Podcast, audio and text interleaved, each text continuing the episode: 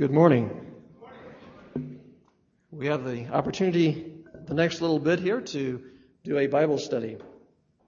And I've asked uh, Dr. Wycliffe to have our PowerPoint going, so we'll be using that. My name is Dr. Fred Bischoff, and I'd like to do a study with you in 1 John chapter 4. I've entitled that study, Beloved,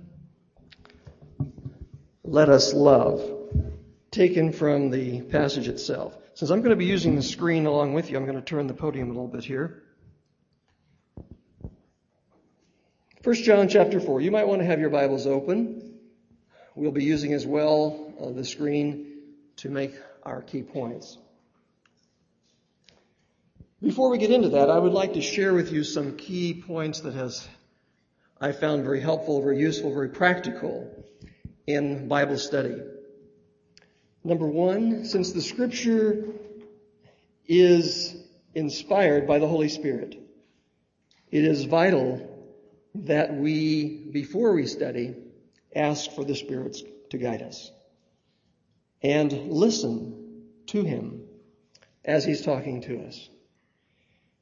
So before we go any farther, let's do that. Father, as we come to open your word, we ask for your Spirit to guide. The same Spirit that spoke to John, that impressed him with the thoughts that he recorded, we ask for his presence to be made manifest here. May our hearts be open to hear him speak and sensitive to his promptings. We pray this in Christ's name. Amen. Number two, as we study Scripture, we must see that Jesus is the center of it. If we're studying a passage in Scripture and we cannot see Jesus, we have not understood that passage correctly. Number three, as we study, we must look for themes. Themes are topics, subjects that tie passages together. Very, very important in order to understand because there are themes that run through all of Scripture. Even though Scripture is written by multiple authors, it has the same themes running through it. And unless we understand that, unless we look for those themes, we will not be able to see everything God has for us in Scripture. Number four, definitions. Very, very vital. What do words mean? Particularly when we find a word that we're, we have not encountered before, or a word that we don't know how it fits in the setting. What do the definitions of words mean? We need to look them up. Number five, connections. This is a little bit related to number three, but connections are more distinct connections between the verse we're studying and another verse. Usually, what connects are the themes, but sometimes they're actually the words themselves. We need to discover the connections through Scripture, and we need to explore them. As you learn to do this, you will find that you actually have to stop at some point because the connections are so are so numerous that as we say you start chasing so many different trails, you lose track of where you started. But yet connections are vitally important, and we need to learn, discover, and, and explore them. Number six, very, very important, applications. We need to see the application of Scripture to our own lives to the practical situations in which we live and interact with other people. We need to see them and we need to live the application as well. And a part of that living is to share them with others. What you have received, you must pass on. And number seven, let us not forget that part of Bible study is thankfulness.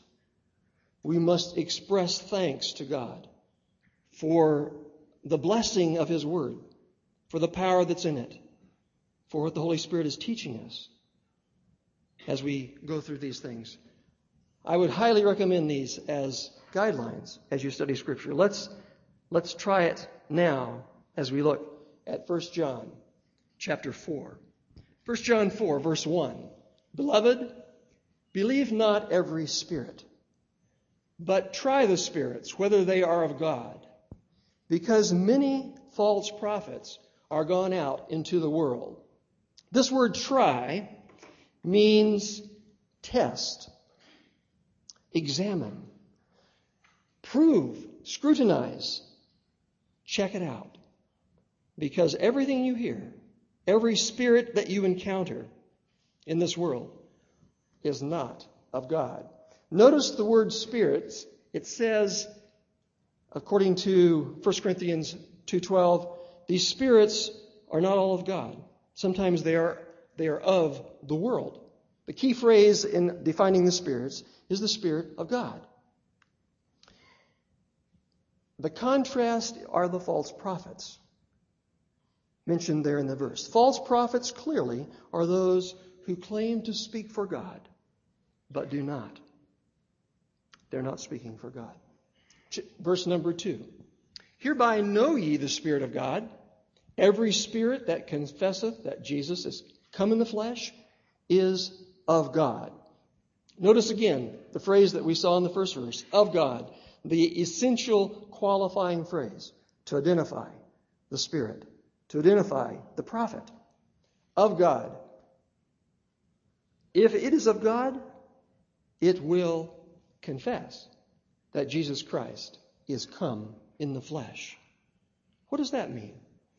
Well, we can look at some other passages. We won't take time because of our uh, limit this morning, but I would encourage you to look up these verses. Uh, again, connections with other passages in Scripture. Romans 8, verses 3 and 4. 1 Timothy 3, verse 16. And 1 Peter 4, verses 1 and 2. Texts that clearly talk about Jesus Christ coming in the flesh. We probably all believe that Jesus Christ came to this earth.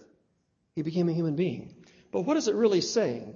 What spirit, I would like to ask, what spirit was revealed by Jesus Christ coming in the flesh? Philippians 2, verses 5 through 8, very clearly identifies for us what spirit that is. That passage tells us that we are to have the mind of Christ. And it tells us what the mind of Christ was.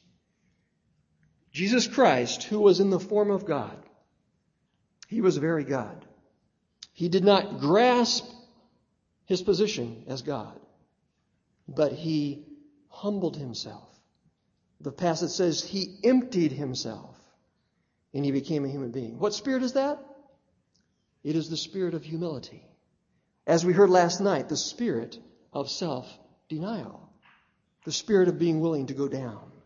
That is the spirit that's identified by someone confessing that Jesus Christ came in the flesh. That is the key spirit that is being identified. Now, we could explore, perhaps at another time, how far he came. How far down did he come? How far up was he when he, when he was in heaven? All very fruitful areas of study. But the core spirit is the spirit that's revealed of humbling yourself, going down, going down. Verse number three. And every spirit that confesseth not that Jesus Christ is come in the flesh is not of God. He is teaching, John here is teaching by repetition and by contrast. And this is that spirit of Antichrist, whereof ye have heard that it, it should come, and even now already is it in the world.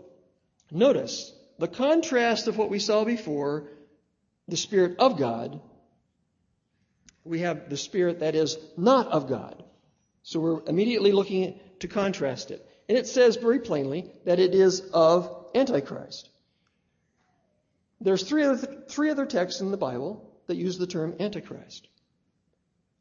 Two of them are in the same letter 1 John 2, verses 18 and 22. The third one is in John's second epistle, 2 John, verse 7. The word Antichrist very clearly is someone who is the opposite of Christ. Someone who wants to take his place, someone who's showing the opposite spirit. Matthew 24, verse 24, also warns us of this spirit, where it says, There are many false prophets gone out into the world. Notice the first verse that we looked at spoke of these false prophets. The false prophets clearly are of a spirit that is not of God. It is of Antichrist. Verse number four.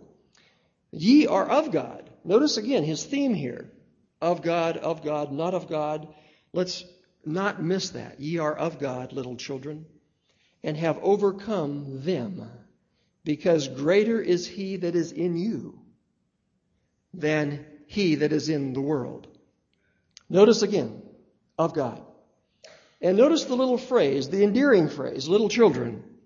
The very first use of that is in John 13, verse 33. The phrase that Christ used in talking with his disciples.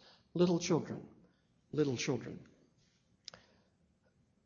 But what about this overcome? What about this overcome?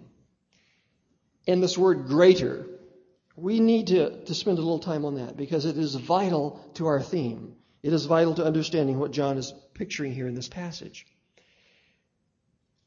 Matthew 23, verse 11, is a passage where Christ is addressing his disciples. His disciples, the three and a half years that they walked with him, worked with him, went out and preached for him, these disciples had a favorite topic that they discussed among themselves. Does anybody know what that topic was? Who is the greatest? Okay. And do you think that they were trying to figure that out so somebody else could be great? No. They were trying to figure that out so that which of them could be greatest, right? Amazing. And in fact, if you look carefully at the Bible story, the gospel story, even at the Last Supper, with Jesus just before his trial and crucifixion, it says there was a discussion among them as to who was the greatest. Amazing. Amazing. So Christ repeatedly, in these passages that I've given you here, Matthew 23, 11, Luke 22, verse 27, John 16, verse 33, Christ says to them, Listen, do you know what true greatness really is? True greatness is not to have someone else serve you. True greatness is for you to serve. Because Christ said, Do you know who I am?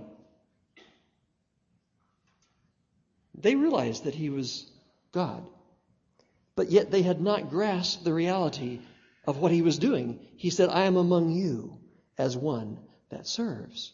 And what did he do at the Last Supper to prove that? He bent, bent down and he washed their feet. This is what John is talking about when he talks about greater. He's not talking about physical might, physical power, some position of great authority and dominance. He's talking about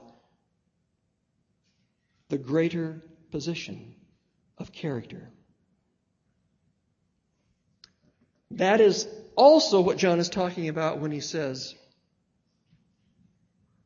you have overcome them. Because Christ overcame how?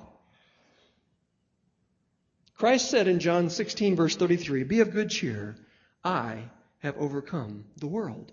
How did Christ overcome the world? It was by revealing the character of his Father, the character of humility. Christ overcame by going down. Christ overcame by humbling himself. Christ overcame by denying himself as we heard very powerfully last evening. That is how he overcame. And he, he, how far did he go down?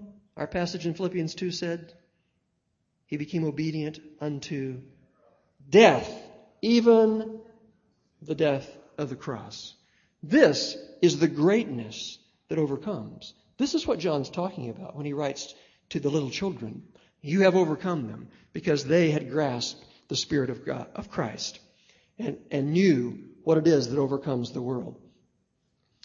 Notice he says, Greater is he that is in you. Christ expressed desire. John 14, verses 17 and 20. Christ expressed desire.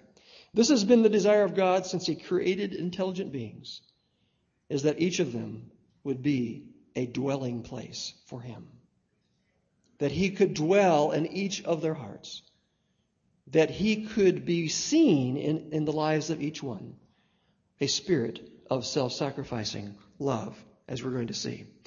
Verse number five They are of the world, therefore speak they of the world, and the world heareth them. Notice twice, of the world, of the world. You know, this is a phrase that is clearly in contrast to of God. This is more akin to what we saw of Antichrist, right? But don't forget that this world that is in contrast to God, that is contrary to God's Spirit, this world, John 3:16 says, God loved. God so loved that he came in the person of his son to rescue those who were caught in this world system. Notice also that we have some pronouns here. They and them. These are plural, right? Who, who are they? And who is them? It seems clearly that it's talking clear back to verse 1, the last plural noun, the false prophets, who speak of the world. They're not of God. And notice, it says the world hears them. Hear means you are willing to listen. In the Bible's terminology, that's the, what the word hear means. When it says hear the Lord, it means listen to him. Don't just hear some words. Listen to him. Have your heart open to hear what he has to say. But they are listening to the wrong spirit. But John says in verse 6, We are of God. He that knoweth God heareth us. He that is not of God heareth not us. Hereby know we the spirit of truth and the spirit of error. Do you see what he's doing? Again, he's teaching by contrast. Contrast, contrasting. Of God versus not of God. Of truth versus of error.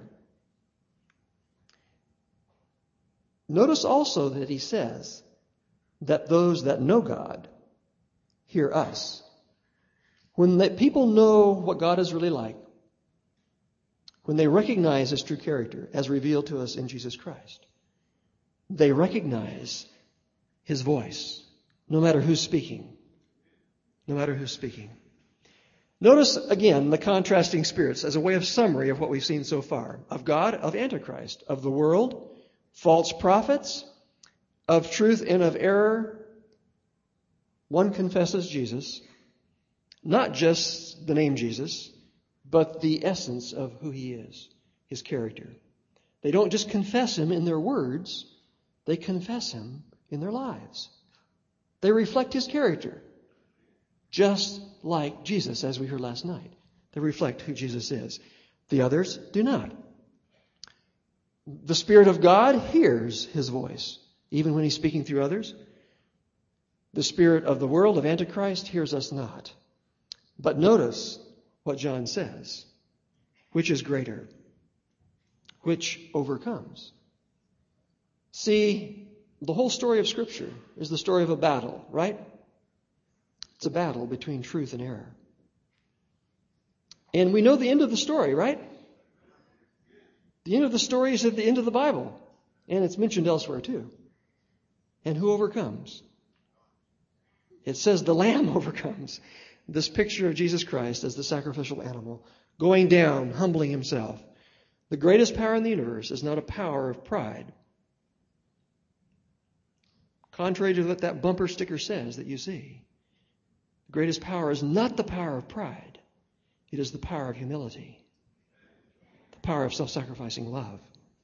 That is what has made this country great. When we give up on that principle, we will no longer be great. Verse number seven. Beloved, let us love one another, for love is of God, and everyone that loveth is born of God and knoweth God. Notice again this endearing term, somewhat like little children. This word beloved. Beloved means someone who is loved. Do you realize that you're loved? This phrase, this adjective, is used in the Gospels only of Jesus Christ. Amazing. And if you look through all the four Gospels, probably the key passage where it occurs is Matthew 3:17. You remember the story. Jesus is at the Jordan River. He has been baptized. Reluctantly by John, because John knew this man needed no baptism. But Christ says, Yes, I'm, i have identified with human beings. I'm going to, to take their place. Baptize me. And as he came up out of the water and knelt to pray, what was the voice from heaven saying? This is my beloved Son. That's the first uh, use there. Powerful picture of Christ. Do you know how this word is used throughout the rest of the Old, uh, rest of the New Testament outside the Gospels? It is used of fellow Christians, except for just one time. Does that tell us something? That we're to view one another as God views his own son. Beloved. Beloved. The use of the New Testament teaches us a vital sequence. Let's spend some little time. This, this verse we're going to spend a little time on, verse 7. This sequence we, we're going to see in the New Testament, the use of this word teaches us that first, God reveals his love of humanity by sending his son as a human and declaring this human, his son, in the flesh as my beloved. The Father looks at this human being, this man who grew up in Nazareth, from a little boy, grew up to manhood. He looks at him and he says, This is my beloved. That is primary. That is first. This love, as we've mentioned, is what type of love? A self sacrificing love. The type of love that would lead Jesus to leave heaven. We don't realize how far he came. We will never realize how far he came until we get there. And then we'll say, He came that far? He came from such a place as this down to this dark world? What a self sacrificing love.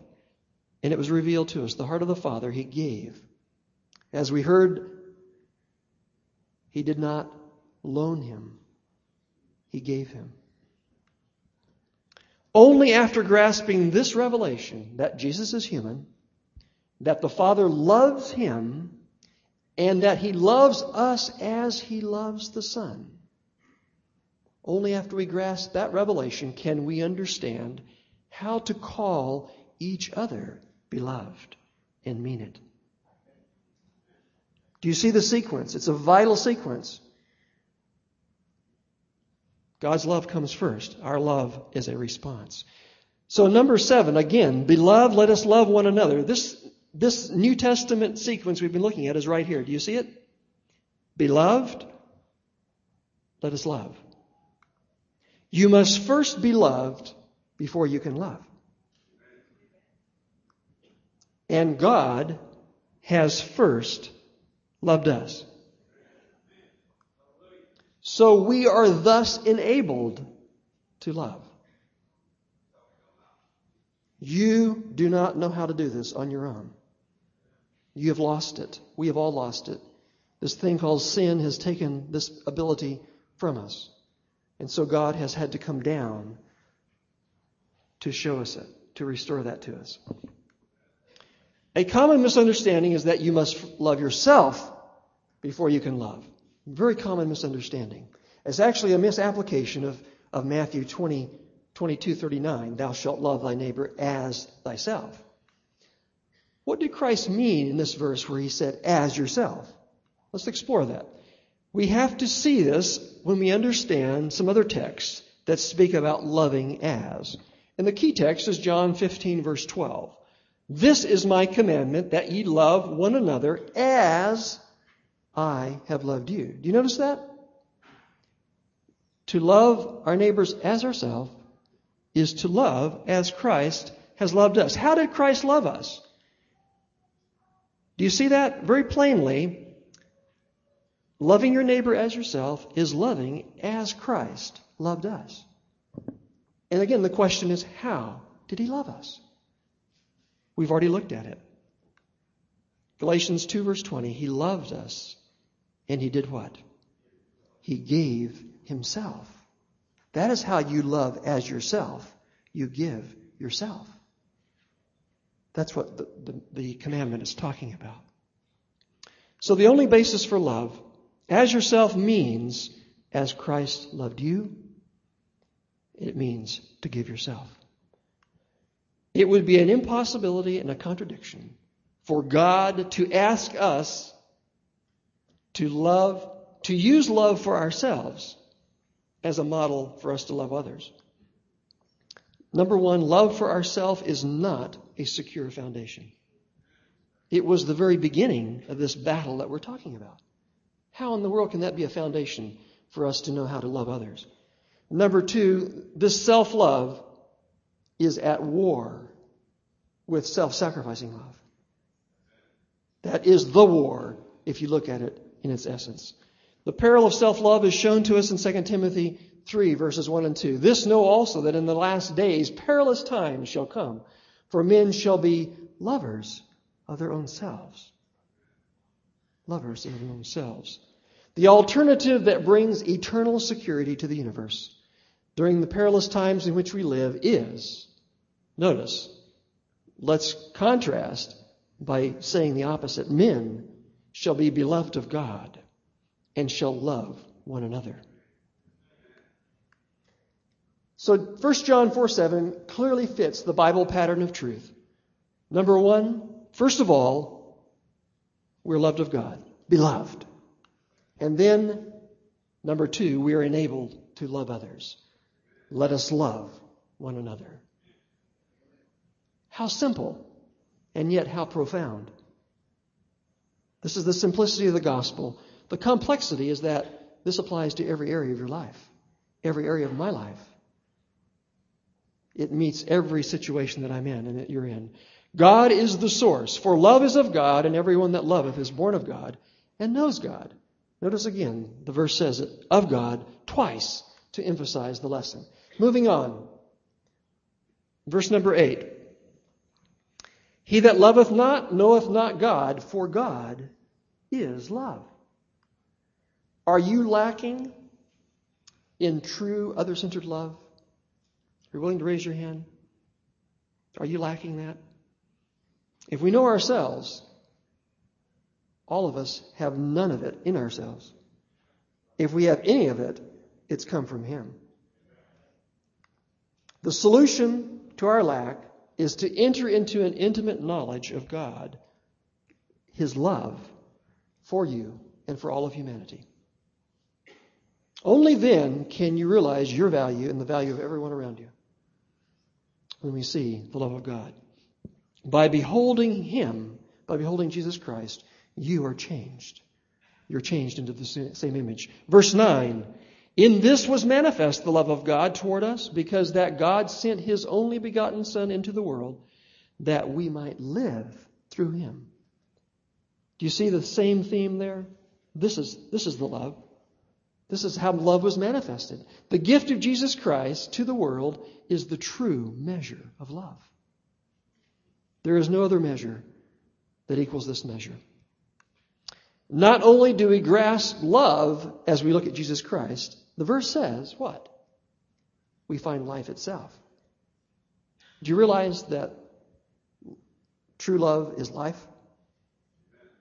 True love is life. It says we live through him. Christ then is the gift of the Father to us of love and of life itself.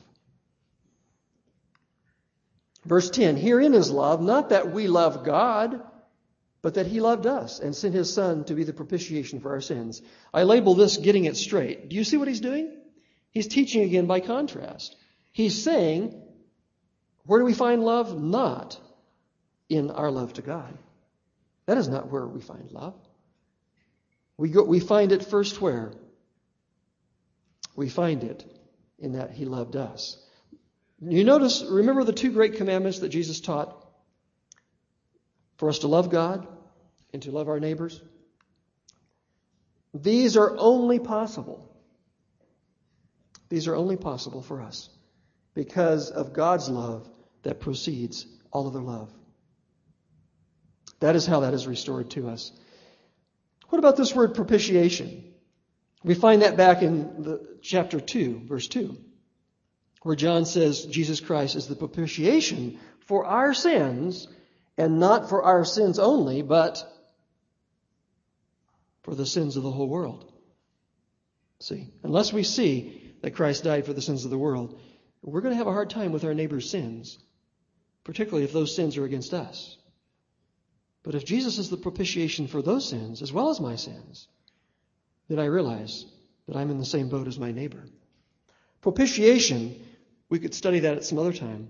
It's a very powerful word that speaks about mercy and justice being met, keeping the sinner alive, and yet vindicating the law of God.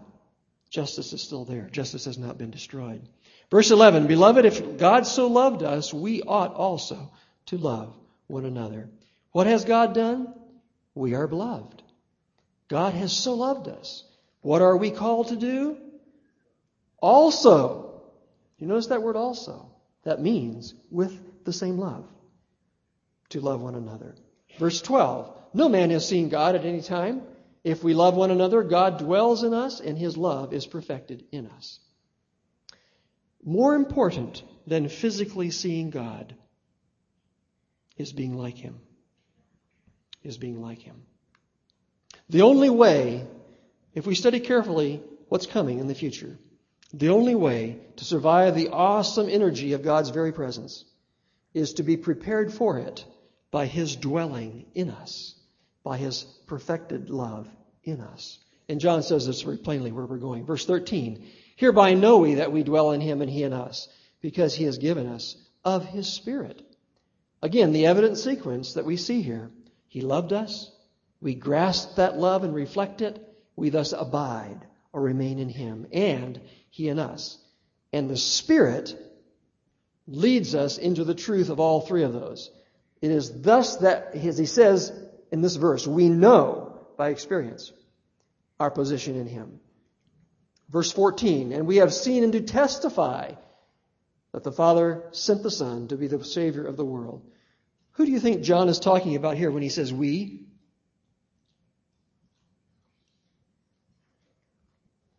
I think he's talking about particularly he, of himself and those that were with him, with Jesus. Tracing it back to the source again, the Father sent the Son. The Son was sent the Savior of the world. He is a non exclusive Savior. If you want to look at that, look at John chapter 4, this story of the woman at the well, and see what this woman declared after she met Jesus and what the Samaritans declared at the end of chapter 4. We won't go there now. But notice that John was an eyewitness to what he's talking about. We have seen. John was bearing testimony, testifying to that. Verse 15 Whosoever shall confess that Jesus is the Son of God, God dwelleth in him, and he in God. Notice the confession. This is just like verse 2, and where it says that Jesus Christ has come in the flesh, and that he is the Son of God. Same thing. Dwelling, this also is like verse 12. If we love one another, then God dwells in us. We confess that Jesus is the Son of God. Verse 16. We have known and believed the love that God has to us. God is love. He that dwells in love dwells in God, and God in him. Again, the source, the love that God has to us, the source, God his love. The response, we know and believe. We dwell in love. This word dwell means to abide, to remain. If we do this, what is the result? Verse 17. Very powerful verse, very important verse as we look to the future. Herein is our love made perfect. Not that, that herein is our love made perfect, that we may have boldness in the day of judgment, because as he is, so are we in this world. Love being made perfect is used three other times. Chapter 2, verse 5, chapter 4, verse 12, and chapter 4, verse 18. We could say that this love, perfect love, is mature love. When you're grown up, this is what you will do. When you are fully restored to God's image, this is what people are going to see. Boldness. John uses this word three other times. 228, 321, 514. And there it's called confidence. Do you lack confidence? This is how it comes. This is how it comes. By understanding the sequence we've been looking at. The word perfect goes, goes along with the day of judgment. Do you notice that? Because both of these words speak about the end of a process. The end of a process. And notice this also, he says, because as he is, so are we in this world. This is a very important uh, understanding in this verse. This as so, as so, is a grammatical construction where John is drawing a lesson by comparison. As so. John uses it frequently to teach us God's purpose for us. As he is, God is love, right? Verse 16 has told us that. How does this love stand in the judgment? Here's how it stands in the judgment. It says in verse 18, There is no fear in love, but perfect love casts out fear, because fear hath torment. He that feareth is not made perfect in love. Fear, notice it there? It's four times in that verse. Fear reveals the basic dynamic in the battle between self sacrificing love and self love. Are you aware of that? Fear reveals that basic dynamic. Self love breeds fear. Do you remember the story? Genesis 3. Adam and Eve sinned.